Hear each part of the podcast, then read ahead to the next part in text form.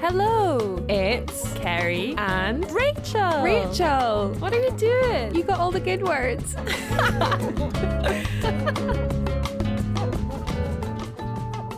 Welcome to Dirty Vegetables, a podcast where we discuss hot topics in the vegan world. Exposing the dirt on animal industries and sharing our complete adoration for vegetables. Vegetables. Vegetables.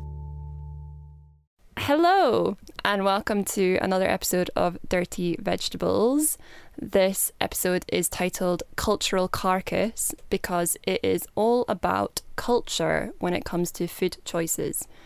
We're going to be covering topics such as the psychology behind our attitudes and beliefs around food choices, food choices when it comes to travel and special occasions, and finally, we'll be finishing off with narratives around food change.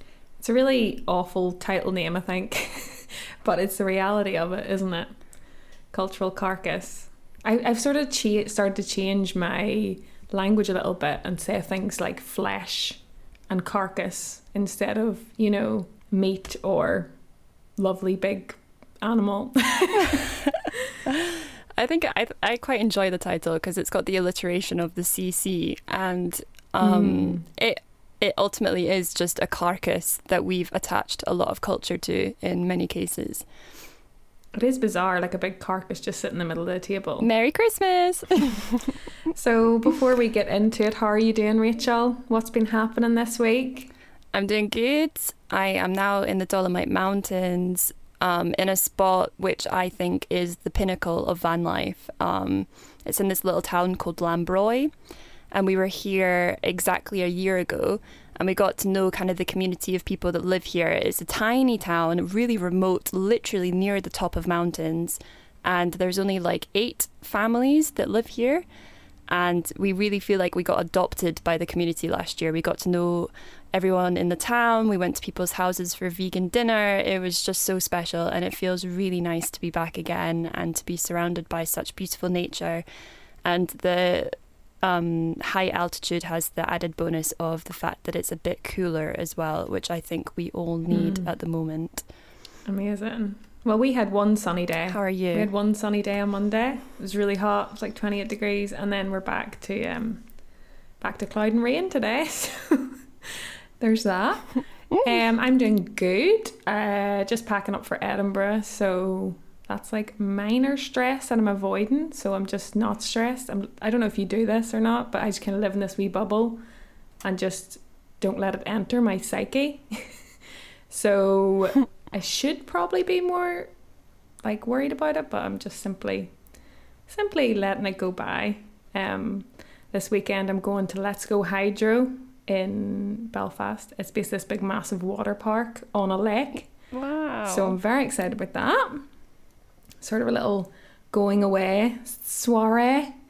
Um, but yeah, doing good. I'm excited and been cooking up some great things. I was talking last week about the mushroom linguine, creamy mushroom linguine that I made from the oyster mushrooms, and it was delightful.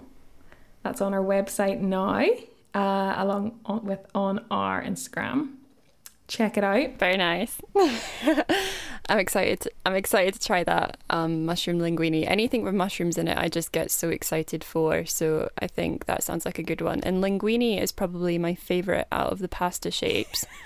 also, I'm very sad that I'm not coming to this hydro thing because that sounds like so much fun. I've always wanted to go to like a massive water park. Is it kind of like the one that like an obstacle course, like those TV shows where people are like having to jump over things and they fall into the water. Do you know what I mean? Mm, I, I, I expect. I actually don't really know that much. I know there's like a big jump that you jump into the water from, and climbing apparatus, but I don't know if it's actually like an obstacle course. I assume so. Mm, I'll let you know. sounds good. Let you know. Okay, so every week we do a dirty ingredient, and this week's dirty ingredient is aquafaba. Do you know what it is? Do you know how to use it? We're about to tell you all.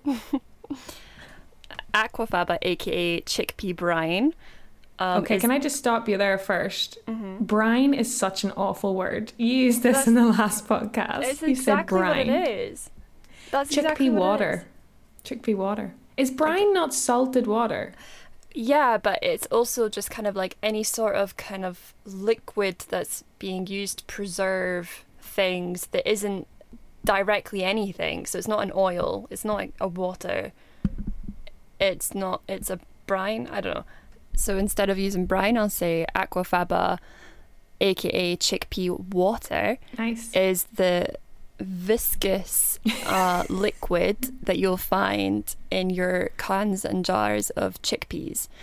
And this is a revolutionary discovery by Joel Roessel in 2014 that when you whisk this water, it resembles egg whites. And this is because it's got a really high protein concentration from the chickpeas. So, this is an amazing egg substitute and can be used in things like vegan meringue, mayonnaise, the white foam on your cocktails. I feel like there's another good use for it mousse and mousse. and the word aquafaba literally da- translates in Latin to aqua, water, faba, bean. But the way that I use it is I make this dip for pizza crust. I think we've discussed this before, Kerry, that I am such an advocate for dips for your crust for pizza to the point that I am very disappointed if I'm eating a pizza and there's not a crust available. And that used to be the case for me when I turned vegan because you'd get these garlic and herb dips that were not vegan, they were full of dairy. Um, so I started making my own when I was getting takeaway. And you can blend up aquafaba with a neutral oil and it makes a mayonnaise within like seconds. It's insane. And then you can add garlic to it, herbs, and make your own garlic and herb dip for your pizza crusts. Game changer. So, well, first of all, the mayo dip sounds unreal. I I don't really eat crusts of a pizza. Sometimes I do, but not always. Like if they're really hard, I just can't be bothered with that. Can't bother with it. Um, but yeah, I actually have never used aquafaba. Now, one of my friends, Rhiannon, you she made meringues from it. She she said it took ages to whisk, but they came out pretty good. Now, the thing is, I don't like meringue, so Whoa. you know, I can't really judge that. People are very judgmental when I say that. yeah. I just don't I don't get it. It's just like sugar. It just tastes like sugar. But um yeah. I've never properly used aquafaba, although I have had cocktails with it in it. Cocktails I think is the best shout because you often don't realise that there's a sneaky wee egg white in there. So make sure you ask if you don't know which ones contain egg white, because sometimes they don't put it on the menu, I don't think. But yeah, I would like to I would like to use it. So I will try. Yeah, I think it's really good in desserts, like you say, meringue and like mousse or cakes or and just anywhere where you think you need to use an egg for the binding properties. I think aquafaba can just slot right in there and veganize it. It's one of my favorite kind of vegan discoveries because it makes me think that if we um, have realized that aquafaba can almost identically mimic egg white, then what other things are there out there that we can use? Hmm. I was literally just thinking that. Like that was only discovered in 2014. Yeah, That's so recent. Like what else is there? it's just an ex- exciting future for veganism, I think. like one time I made brownies out of black beans and I just like who ever thought of that and how many things have we not thought of? Millions. Yeah, Absolutely. vegans are incoming. dun dun dun. They're attacking. Moving on to our first point, which is the psychology behind cultural beliefs and attitudes relating to food. And we'll start this off with faith, because I think faith is a major factor in a lot of people's food choices. Their religious interpretation of certain animals really determine whether or not they'll eat them. So it's deeper than mere taste or preference. It's actually, there's a whole body of belief around a lot of food. And just to list some examples here, for example, Jews and Muslims don't eat pork. Hindus won't eat beef. Do you know why that is? That Hindus don't eat beef? Well, cows are like a treasured animal in like India and stuff. They really regard it as like a cows are like a holy animal in India. Yeah. So That's what I thought, but um, I just wanted to make sure. And Buddhists are vegetarian, and Jains um, are strictly vegan to the point that they won't even eat root vegetables due to the damage it does to the plants. And also, Rastas, Rastafarians, they eat a natural diet free from additives, chemicals, and most meat. Uh, the style of primarily vegan eating is known as Ital cooking. Let me know if I'm saying that right.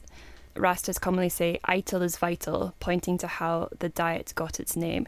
So the point I'm making here is that our faith or what religious body that we might identify with really determines the food choices that we make and these kind of principles get passed down through generations and generations and generations and then become normalized by the people that follow these principles and determine what they're making for dinner each night. Yeah, just like just to go back on the Jainism. So it's quite funny because the girl that kind of introduced me to veganism was called Jane, and then she found out that Jainism was this like vegan religion. I was like, the stars have aligned. but um, so actually, the Jains, I was looking into this, and a lot of Jains they they would drink milk and eat cheese and stuff like that. So they'd eat dairy, but and they would take the milk only once the young calves had like weaned off it so they wouldn't be stealing the milk away from the calves and stuff. So it wasn't as bad as like industrial farming, and they would only drink milk that's really close. But you know, now milk is like mass produced, so you just don't know where it's coming from. And also, there's I learned recently that Christian Orthodox, there's a lot of those in like Eritrea. So for I think it's like um, 200 days a year they don't they go vegan. So over Lent they don't they don't eat any animal products. And before Christmas, and there's a few other days, a lot of them eat vegan on Wednesdays and Fridays. So, like every week, they'll eat a little bit vegan. So, I think that's it's quite amazing that there is quite a lot of restrictions around this in the world, you know, and it would be interesting to see if any of those people think differently about other animals. You know, if they're not eating pigs or they're not eating cows, what do they think about the rest of it? And I've also th- found it quite interesting that a lot of, you know, in Northern Ireland, you know, the, the major religion would be Christianity. And I've always wondered why, like, I haven't met any really religious vegans, you know? And I think for me, when I'm thinking about Christianity, you know, God made all the animals on the earth. So I find it hard to understand the disrespect for animals. Um, and this is something I'd really like like to talk about more, like specifically religion and animals in a future episode. Yeah, I, I think that that bafflement with Christianity is something that definitely baffles me too. If they're holding themselves to such uh, high moral regard, then why is it that they're totally disregarding animals and the animal industry. And yeah, kind of this like notion of the Garden of Eden where um, it all started. Why is it that Adam and Eve were so much more important than the oasis of animals and plants around them? Arguably, if they all came at the same time, they're all of equal importance. So yeah, I think a religious episode would be good to kind of debunk some of this or um, look into religion more and how it relates to veganism. Yeah, if there's any religious people here listening, Christians or any religion, I'd love to hear from you and see what you, your take on it is, whether you're vegan or not. You know, what do you think it relates to the Bible or the Quran or any scriptures that you follow?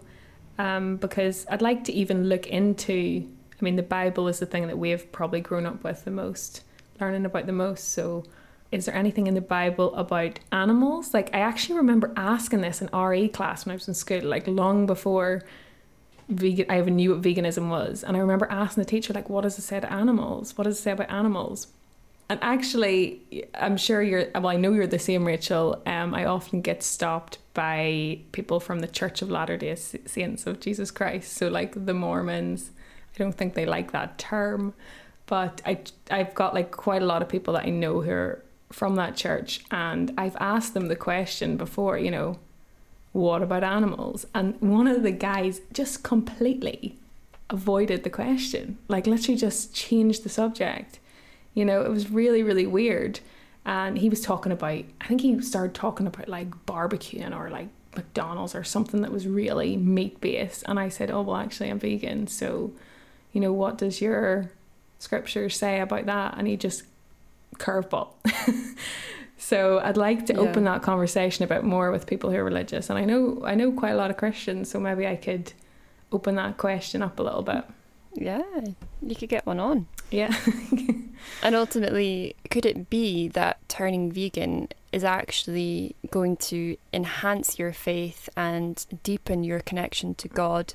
And everyone's got their own interpretation of God. Some people think the universe, great spirit, soul, consciousness, or a religious figure that they worship. But yeah, could being vegan deepen our connection to God? And I know that in our spirituality episode, we spoke about this and how some people argue that it's almost it's almost like a necessary step towards spiritual enlightenment to abstain from harming animals.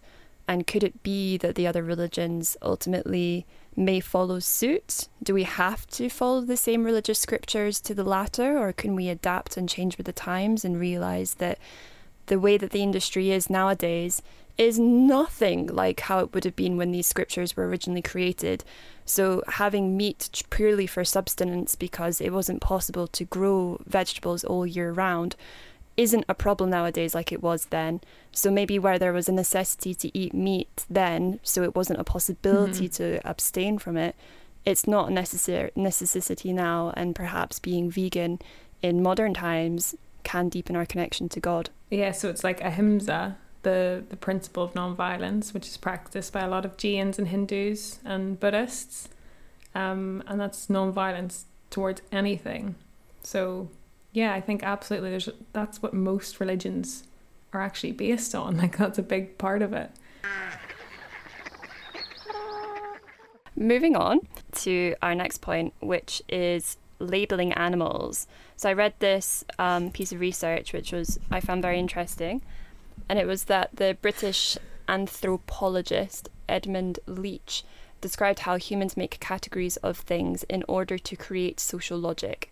So, although the animal species around us form a continuum of which we Homo sapiens are a part of, we name, categorize, and then treat those animals differently according to separate logic that applies to each category. So, basically, instead of seeing us all as equal, all as animals, we actually label some animals livestock, some animals wild animals, some animals pets, and then us humans. We've made these social categories which are quite arbitrary, and because of this, there's lots of taboos around food. So, in many cultures, they won't eat dog because it's been put into a, se- a separate category, it's been put into pet, and we have these social connections with our pets, and we share memories with them, and we, we um, grieve when they die. But in other cultures, they eat dog, and that becomes this big taboo. Um, whereas we don't have the same connection to cows or pigs, even though it's known that pigs at least have the same intelligence as dogs. But I've heard I heard in one place that they're even more intelligent than dogs.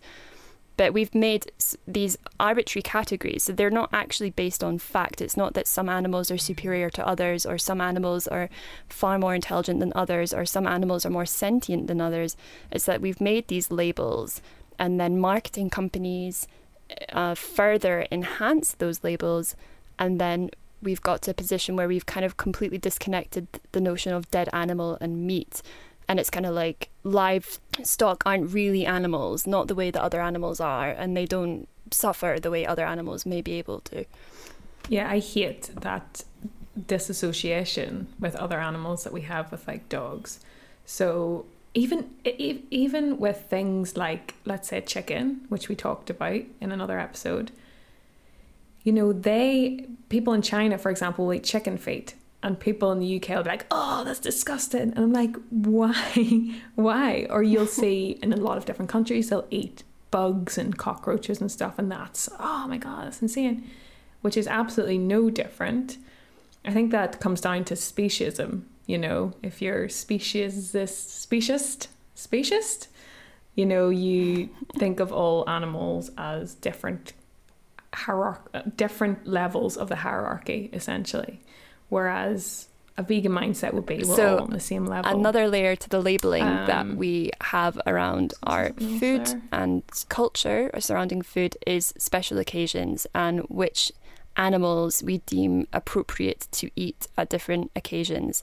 And I think a big loser in this is often the the turkey. Like turkey is another animal that maybe we'll do a separate episode on because they've been genetically modified to oblivion. It's absolutely horrific the level we've got to with turkeys um, and how much they suffer in the industry.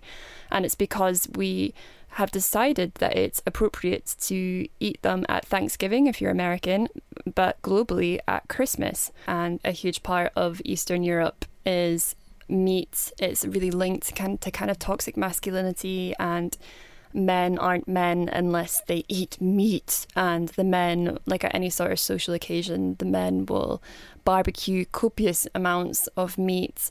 And it's kind of like this watering hole situation where all the men gather around with their beers and cigarettes and they're barbecuing and and then it's all put on the table and it's kind of like this big big display of um, success if there's like a huge banquet of meat on the table and yeah, it's a, it's it's a huge part of the culture. I think this ties into kind of like a psychological principle, which is that we've attached a lot of reward to meat. Um, we've labeled meat as a treat, and there's been studies, um, and again, anything that we mention in the podcast, we'll put in the show notes. But there's been studies where children, um, when they're left with some food, they're far more likely to eat it faster if it's been deemed as some sort of reward um, a treat that they get to eat. And also, um, even so much as like people being seen smiling when they're eating certain foods, we're more likely to crave them. And I think that's a thing that marketing has really like sucked up on. Like people are smiling but biting into their Burger King double whopper. so I, I think it's just seen as a reward. Um, it's seen as a treat, and it's seen as something that we do on special occasions. And these kind of factors form this like self fulfilling prophecy where we continue to eat meat consumption and continue to eat it because it's what we've done. There's nostalgia. So yeah, this concept of nostalgia and treat and reward when it comes to food is something that Jonathan Safran Foer speaks about in his book Eating Animals Should We Stop? Um, he talks about how he has so many memories of turkey burgers um, at barbecues in the summer with his family, and how his grandma only ever made one dish, and it was chicken and carrots. And because of the kind of like juvenile memories associated to it, he's always remembered it as like the most delicious food ever because he would always eat it when he went to visit his grandma. But ultimately, through his exploration of the meat industry and realizing that he no longer wants to endorse it and feed that diet to his son, he kind of concludes the book with it was either Thanksgiving or Christmas, where he hosted everyone at his house and he made a fully veggie meal for everyone. And he kind of makes the point that although we've got this nostalgia and importance associated with certain foods at these special occasions, the most important reason that we have these occasions is to bring loved ones together and to connect with your family and spend time with your family. Um, and it's not that important if we continue to eat the same thing over and over again. And I fully agree with that concept. And I've actually made some incredible festive vegan meals for Christmas time that I've enjoyed far more than the overcooked turkey. Do you have any like Christmas vegan recipes that you would recommend? Um, so I have made a few things over the past few years. Uh, first of all, I completely understand where he's coming from. You know, it was Christmas was one of the hardest things because it's just such like a ritual that you do all of the Christmas things. You cook all of the Christmas foods, and that was something I found a big challenge because everyone else was eating the same thing and you were kind of the odd one out. And the first Christmas I did, I remember getting this tofurkey thing it was basically like tofu, trying to imitate turkey. And it just did not live up to my joy of a Christmas dinner. Like it really didn't. I remember my dad actually tasted a bit of it. He was like, Can I try it? And I was like, Yeah. And he tried it. And like my dad is super supportive. He, he's never been like, Don't be vegan. He's really just open to it. And he actually like spat it out. it's like, all right, bit dramatic, daddy, like a wee bit dramatic, but like it, it just it didn't it didn't hit the same. And I, I remember feeling quite deflated after that because I was like, was this what I'm gonna have to have every year? But actually in the restaurant I used to work at, they made a nut roast and it was absolutely unreal. and I, I tried to make it myself, and it was good, but it it wasn't as good. Um, but the way they made it was so unreal. And I asked him for the recipe, and typical chef was like, "Well, I do the same thing." He was like, "Oh, I didn't write it down. I just kind of made it up." I was like, "All right." So he kind of told me how to make it and stuff, but it, it just wasn't quite as good. But I've had some really good like nut roasts, and some of the fake like vegan things are really good at the minute as well for different meats that I've tried. But what's really helped me out is now my sister's vegetarian, which she wasn't a few years ago, and she's recently turned vegetarian, and that just makes it so much better because like we're both on the same boat, we're both eating the same thing, so I feel like less left out, yeah. I guess. What about you? Have you got any specific recipes? Um, there is this thing that Gaz does. I always mention Gaz, and then I laugh because I mention Gaz, but I've actually got his Christmas book, his Christmas cooking book. I made a nut roast out of that, but I put way too much orange peel in it, so that was too orangey. a wee note on the bottom there. one a bit over the top. Uh, yeah, yeah, well, he I watched this video of his that I really wanted to make, um, and I'm going to use the word brine here, so it's a nice little segue of brine. but yes. he makes this brine that he like puts like thin pieces of carrot in, and then it creates this kind of like um, smoked salmon because that's something that I used to really enjoy at Christmas time. We would always have kind of like a starter of various types of kind of fish. It would be like smoked salmon platter and smoked salmon mousse and all sorts of things like this. And we'd have like bagels and cream cheese and lemon and black pepper. And I've absolutely loved it. Absolutely. Um, and I noticed he did this video last year and I was meaning to do it, but I hadn't got around to it. So I definitely am going to do it this year. Um, and he kind of just makes this, he has this mason jar and then he puts in it like hot water, nori sheet, and then a bunch of different spices, and then these pieces of carrot. And then the hot water kind of partially cooks the carrot and preserves it. And then he puts it in the fridge and it can last for ages. It's almost like a pickle. And then you can put it on whatever you would normally do your smoked salmon. So that's something that I definitely want to try. And last year, my I had Christmas at my family's house um, and my mum bought for us this kind of like vegan beef Wellington from Marks and Spencers, and oh, it was banging. I think I had Did the you? same thing. Yeah, yeah, it was really good. It was so good. I really enjoyed it. Yeah, I was impressed. I had that last year. I had that and like a nut roast. I just bought them because I went through the whole faff the year before of making my own. And my mum was complaining that the house smelled like garlic, and that's not the smell of Christmas. I know, right? But like my mom hate my whole family hates hates garlic, so I just just gonna have to disown them. But um yeah, I remember it was that was really good. I, I enjoyed that. I'd say definitely Marksy's range is good for that stuff. Very good for it.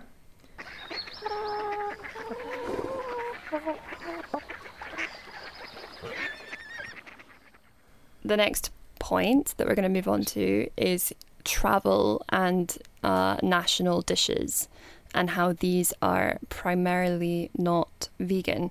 I think a lot of people, when they travel, um, they think that they can't visit a country without eating these dishes. So they can imagine going to the UK and not trying fish and chips, or they can imagine going to Mexico and not having some sort of taco, which is definitely going to have meat and cheese in it.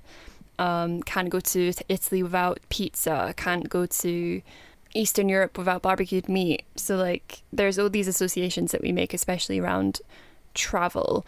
But I I'm of the believer that you can make new associations with countries. Like for me now, Amsterdam, I firmly think of vegan junk food bar, my favorite vegan restaurant of all time, and I tried it there for the first time. That's where it originated.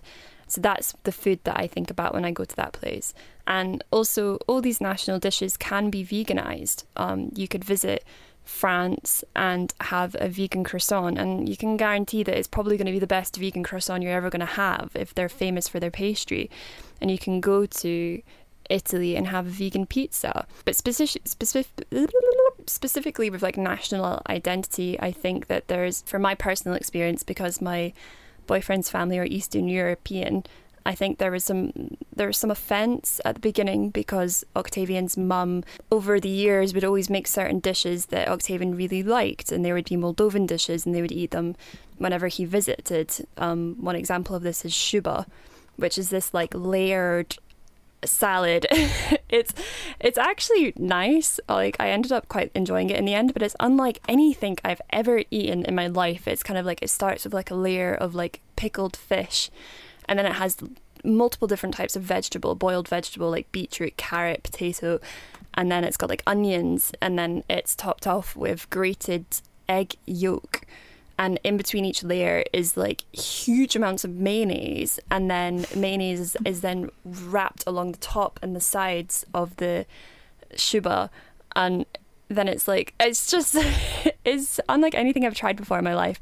And Octavian used to love it mm-hmm. ever since he was a child.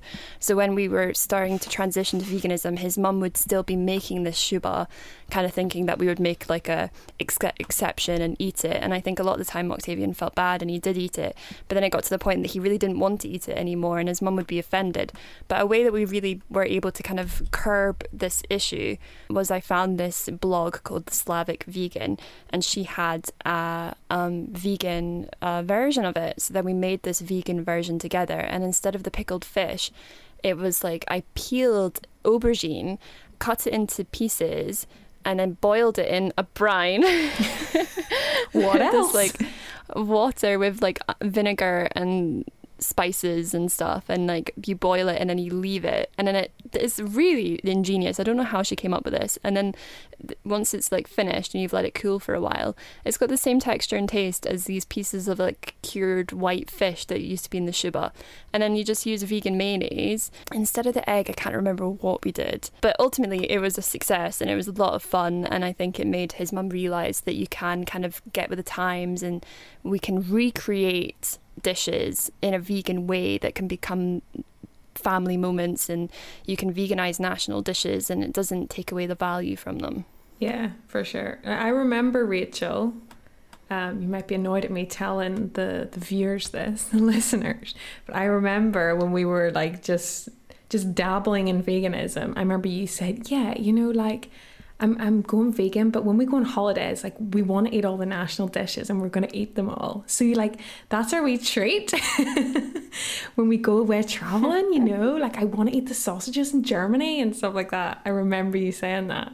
How how far you've come? Yeah, I did say that. I think I was influenced by my other friends that are Portuguese and highly vegan. They've got two young children who they're raising completely vegan, which I think is so cool. And they that was the only time they would eat meat and I, I think I was just like I just I'm so influenced by the people around me so I thought like oh right. I, I get that logic. I'll do the same.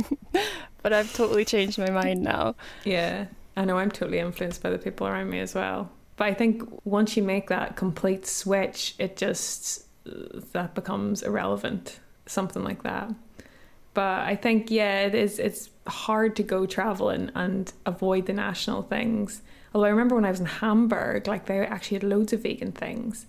Um, they had like vegan sausages and they had these like garlic potato things that were covered in like a creamy sauce, but they had like a vegan version as well, which is really good because sometimes even the same like stalls will do a vegan version. I think we're really progressing Actually, do you remember like last year I made all those dishes from different countries? On my Instagram, I made like I went around the world. It was during lockdown. Yes.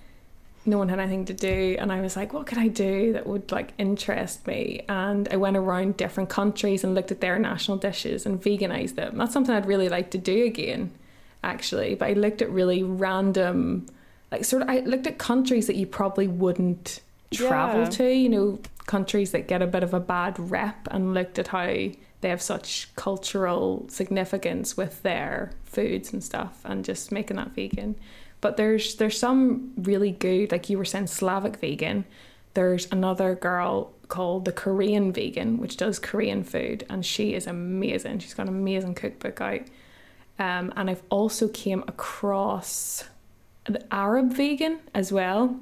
So I think I got some of the recipes from there, and they she does amazing. I think it's a girl. I'm assuming. I think it's a girl. I think she said that in her blog.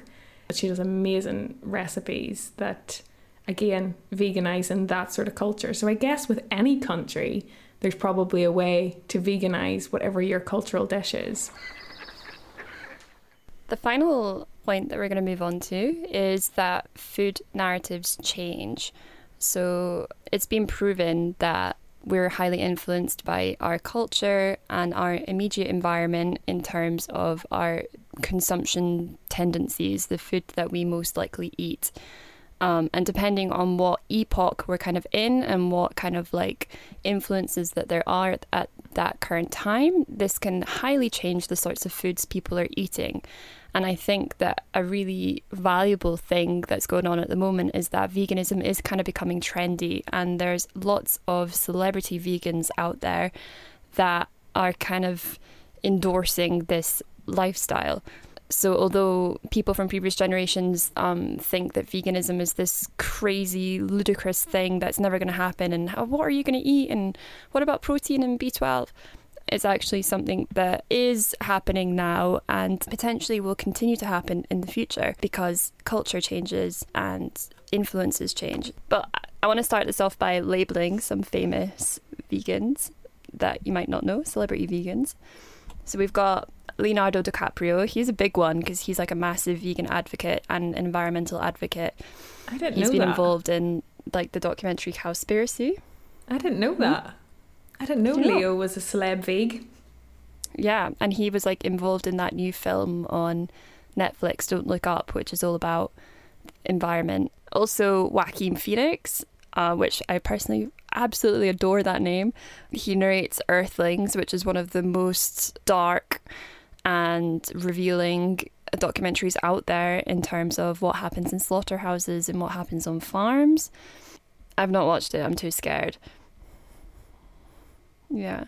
But I'm I'm listening to that to um, Ed Winter's book on Audible, and it's made both me and Octavian cry whilst driving because it's so sad. Right. Well, I'm reading it, so it's probably less pungent. That's not the right word. It's probably less emotive via eyeball. Maybe, ear, but then again, I imagine. cried at eating at, at reading Eating Animals as Mm. well. I don't know. I haven't cried yet, but I'll let you know if I do. But I cry in general. okay, so then a few more celebrity vegans. We've got Zac Efron, Benedict Cumberbatch, Beyonce, Ellie Goulding, Natalie Portman, Madonna, Venus Williams, and Serena Williams, who are the, at the pinnacle of athletic performance in terms of tennis. So that just goes to show that veganism is not lacking in nutrients and protein. Thank you very much. And Ariana Grande, Miley Cyrus. Hold on, hold on. Miley Cyrus is famously not vegan anymore because Oh, did you not hear about this? She basically No. said that her brain was starting to not work because she wasn't eating fish. Um, so she started eating fish again.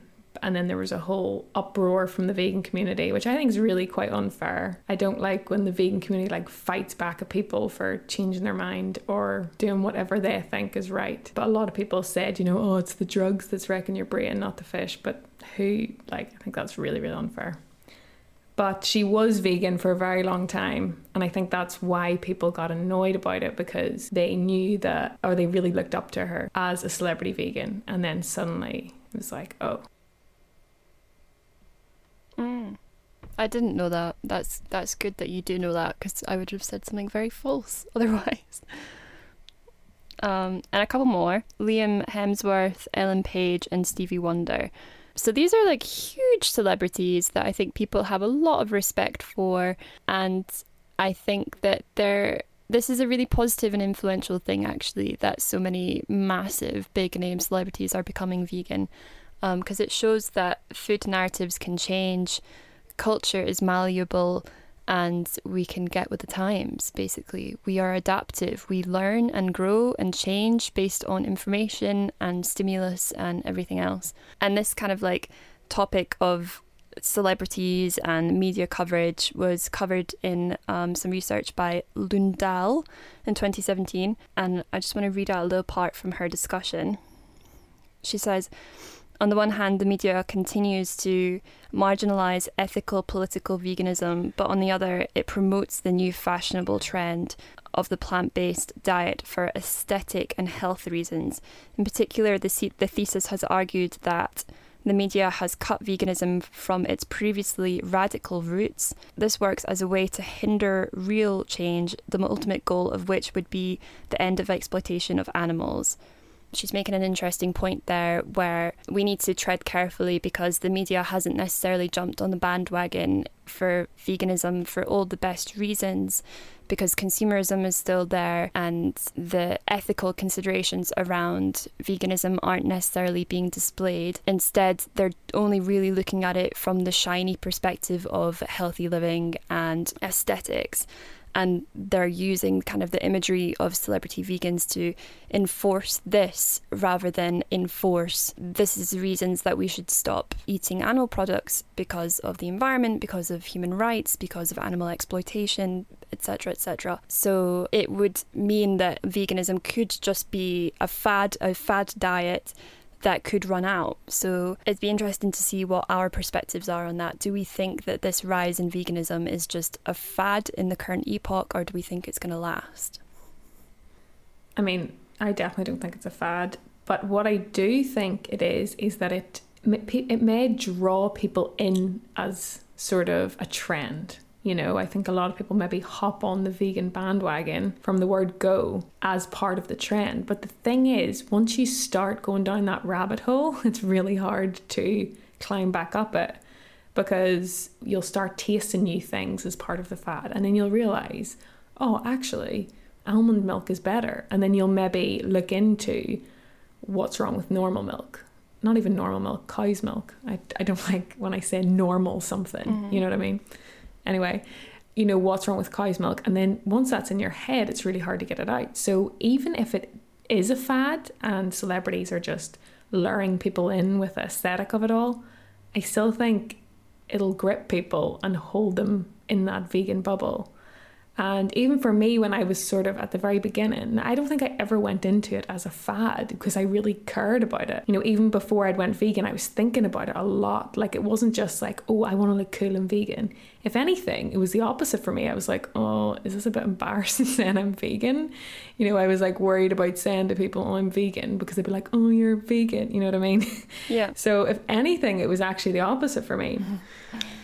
Yeah, and I also think, and the Financial Times did a, a piece on this as well, where they think that the, the health connotations with veganism are actually the reasons why it will stick around and not be a fad.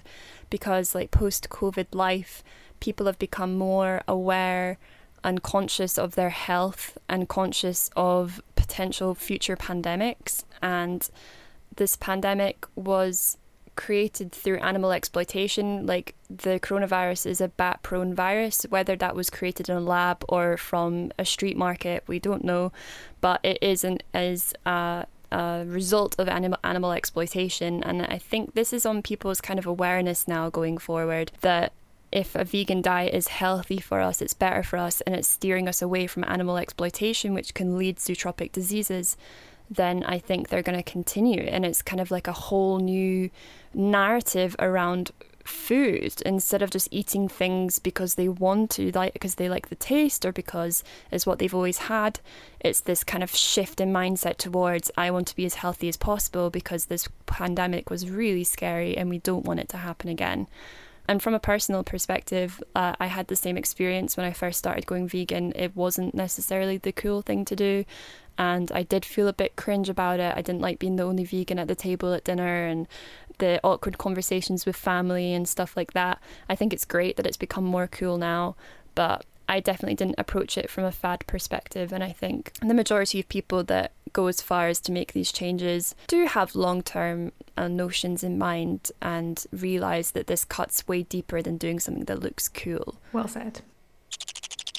So, in this episode, we have talked about the psychology behind cultural beliefs and attitudes relating to food. We've talked a little bit about labeling animals in different ways and how we label things as a treat. And then finally, we've talked about food and special occasions and when we're traveling and how food narratives can change and a little bit about celebrities' impact on this. So, coming back to the main question, which is Is veganism taking the cultural significance out of food? Um, what do you think, Rachel, as your conclusion to this episode? I would say I would say essentially no, veganism isn't taking the cultural significance out of food. I think we need to get with the times. We wouldn't have gotten to where we are today if, as a human race, without the ability to evolve and adapt. And one of the most powerful expressions of this adaptation is through the food that we eat and the products that we buy. So, next time you're traveling, next time you're in a country where a certain national dish is famous, like for example, croissants in France, I think you should try the vegan version and be mind blown by how incredible the vegan version is. and next time there's a family member that's offended because you don't want to eat their dish that they've always made for you. You can have a fun time together veganizing it. And ultimately, these changes um, have far greater um, impact for the future generations to come. If we want to have a hospitable earth for our children and grandchildren to live on, we need to change. Culture needs to change. Consumption needs to change. And then we can all live in harmony happily ever after. what about you?